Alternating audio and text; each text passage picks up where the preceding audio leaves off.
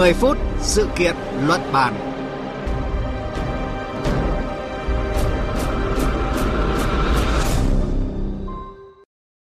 Biên tập viên Thúy Ngọc xin chào quý vị và các bạn đang theo dõi chương trình mười phút sự kiện luận bàn. Thưa quý vị và các bạn, khi nhiều quốc gia đang tăng tốc trong chiến dịch tiêm chủng ngừa cô vít mười chín, rất nhiều người nghĩ rằng họ có thể thoải mái đi mua sắm, xem phim với bạn bè mà không cần đeo khẩu trang, thậm chí là đi du lịch nước ngoài sau khi đã được bảo vệ bởi những liều vaccine cô vít mười chín. Nhưng giới chuyên gia cho rằng trước khi đạt được miễn dịch cộng đồng ở phạm vi toàn cầu, điều chắc chắn sẽ mất không ít thời gian. Một vấn đề đặt ra đó là yêu cầu về quản lý những người đã được tiêm chủng vaccine. Tổ chức Y tế Thế giới đang xem xét triển khai chứng nhận điện tử cho những người đã tiêm chủng và cách hiệu quả nhất đó là số hóa dựa trên các ứng dụng giống như hộ chiếu vaccine cô vít mười chín. Trong chương trình mười phút sự kiện luận bàn hôm nay, chúng ta sẽ tìm hiểu hộ chiếu vaccine cô vít mười chín đang được phát triển như thế nào.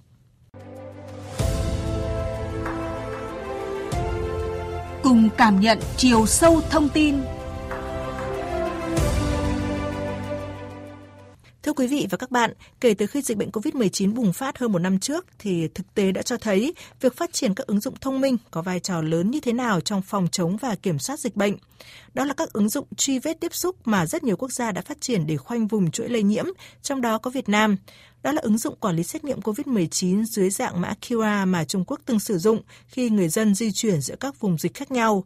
Hay ứng dụng quản lý hồ sơ y tế đã giúp cho Israel vươn lên dẫn đầu thế giới về tỷ lệ tiêm chủng vaccine cô vít mười chín. Bởi vậy, khi các nước bắt đầu đẩy mạnh tiêm chủng vaccine cô vít mười chín trên diện rộng, việc phát triển các ứng dụng để quản lý người đã được tiêm chủng và chưa được tiêm chủng được cho là yêu cầu cần thiết.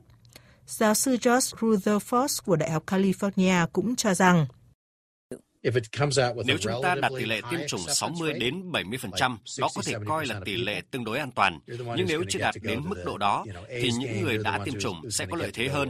Họ được phép đến các nơi công cộng, được lên máy bay, di chuyển giữa các địa điểm mà không phải lo ngại nhiều. Chúng tôi kết nối với phóng viên Bích Thuận, thường trú Đài Tiếng Nói Việt Nam tại Trung Quốc, quốc gia đầu tiên xuất hiện dịch bệnh cô vít mười chín và cũng là quốc gia có nhiều sáng kiến nhằm kiểm soát dịch bệnh một cách hiệu quả, để tìm hiểu vấn đề quản lý việc tiêm chủng vaccine cô vít mười chín được Trung Quốc xử lý như thế nào. Thưa chị, Trung Quốc từng rất thành công khi phát triển các ứng dụng quản lý những người đã được xét nghiệm cô vít mười chín. Vậy khi thế giới đang bước vào giai đoạn mới trong phòng chống cô vít mười chín, đó là thúc đẩy các chương trình tiêm chủng trên diện rộng, thì việc quản lý những người đã tiêm vaccine được Trung Quốc quan tâm như thế nào, thưa chị? À, vâng, đến nay thì đã có chín triệu người ở nước này hoàn thành việc tiêm phòng vaccine cô vít mười chín và mục tiêu của Trung Quốc là tiêm vaccine miễn phí cho toàn bộ người dân. Hiện thì quy trình tiêm vaccine cô vít mười chín tại đây hoàn toàn giống với các loại vaccine khác, tức là người tiêm sẽ phải đăng ký thông tin với nơi tiêm. À, do nhóm đầu tiên được tiêm là những người làm việc trong các lĩnh vực có nguy cơ lây nhiễm cao, à, nên thường họ sẽ được đăng ký tiêm theo nơi làm việc. Điều này đồng nghĩa với việc là cơ quan đơn vị nơi họ làm việc sẽ lập danh sách người tiêm và đặt lịch hẹn với nơi tiêm. À, cơ sở tiêm sẽ nhập dữ liệu này vào hệ thống để đối chiếu khi tiêm và quản lý sau tiêm. Được biết là sau này nếu mà tiêm đại trà ấy, thì mọi người dân cũng phải đặt lịch trước và khai các dữ liệu cần thiết với cơ sở tiêm để tiện cho việc theo dõi. Ngoài ra thì như chúng ta đều biết, ở Trung Quốc dù đi đến bất cứ đâu, người dân cũng phải xuất trình mã sức khỏe. À, như ở Bắc Kinh thì ứng dụng này có tên là Health Kit. Với mã này thì người ta sẽ biết là bạn có từng ở hoặc đến nơi có dịch hay không.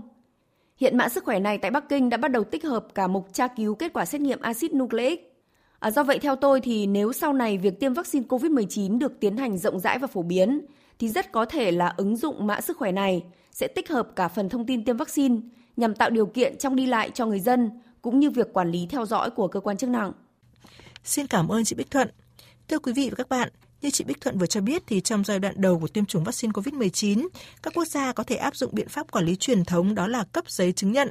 Nhưng khi các quốc gia muốn mở cửa trở lại biên giới, cách hiệu quả nhất để quản lý những người di chuyển giữa các quốc gia là sử dụng những ứng dụng dựa trên các tiêu chuẩn chung được chấp nhận lẫn nhau, giống như một kiểu hộ chiếu.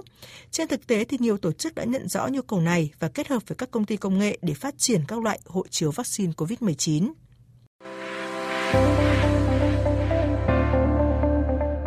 Mạng lưới Common Trust, sáng kiến của tổ chức Common Project và Diễn đàn Kinh tế Thế giới đã hợp tác với các hãng hàng không gồm Cathay Pacific, JetBlue, Lufthansa, Swissair, United Airlines và Virgin Atlantic để phát triển các ứng dụng quản lý dữ liệu y tế, kết quả xét nghiệm cô vít mười chín và chứng nhận tiêm chủng đối với hành khách khi sử dụng dịch vụ của các hãng bay này. Linux Foundation Public Health, tổ chức tập trung hỗ trợ các cơ quan y tế công cộng trên thế giới ứng phó với cô vít mười chín, cũng đang phối hợp với tập đoàn công nghệ i bê em phát triển ứng dụng Digital Health Pass để xác thực thông tin tiêm chủng vaccine.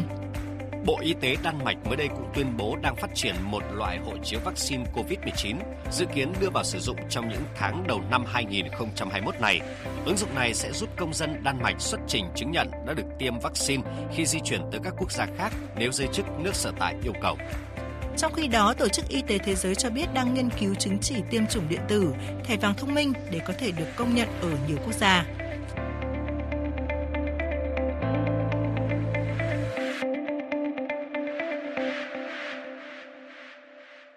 Sau sự nhập cuộc của những người đi tiên phong, lĩnh vực phát triển các ứng dụng quản lý tiêm chủng vaccine cô vít mười chín được dự báo sẽ rất sôi động trong thời gian tới và trở thành một thị trường đầy triển vọng cho các công ty công nghệ.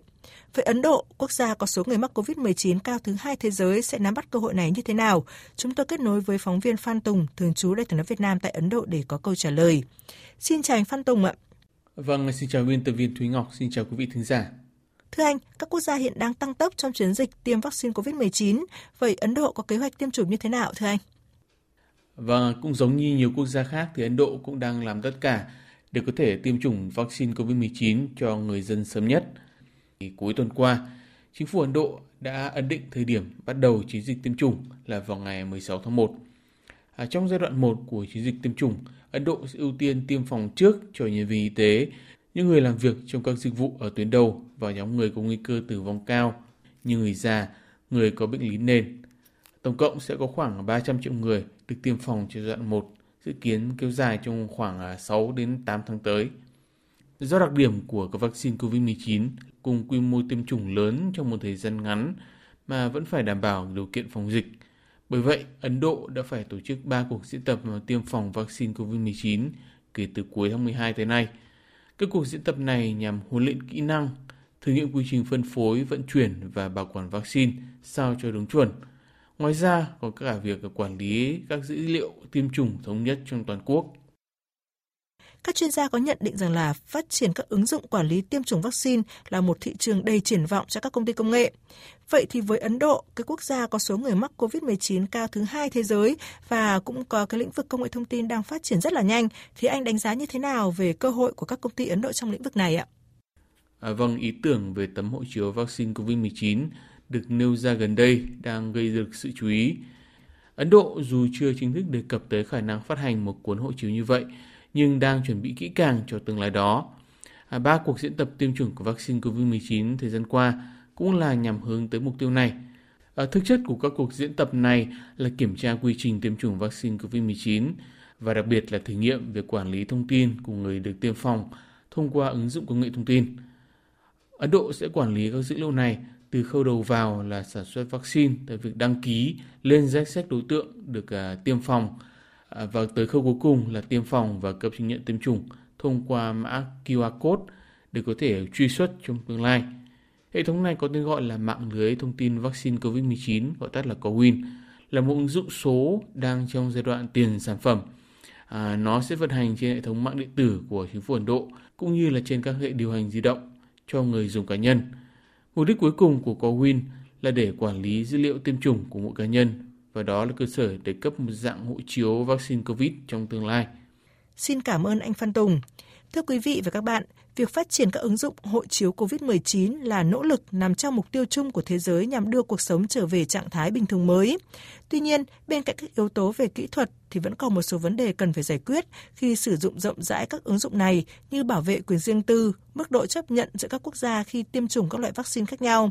Khi đó thì những tổ chức có vai trò điều phối chung như Tổ chức Y tế Thế giới sẽ cần đứng ra để xây dựng các bộ tiêu chuẩn được chấp nhận chung ở nhiều quốc gia. Chương trình mười phút sự kiện luận bàn hôm nay kết thúc tại đây. Biên tập viên Thúy Ngọc xin chào tạm biệt quý vị và các bạn.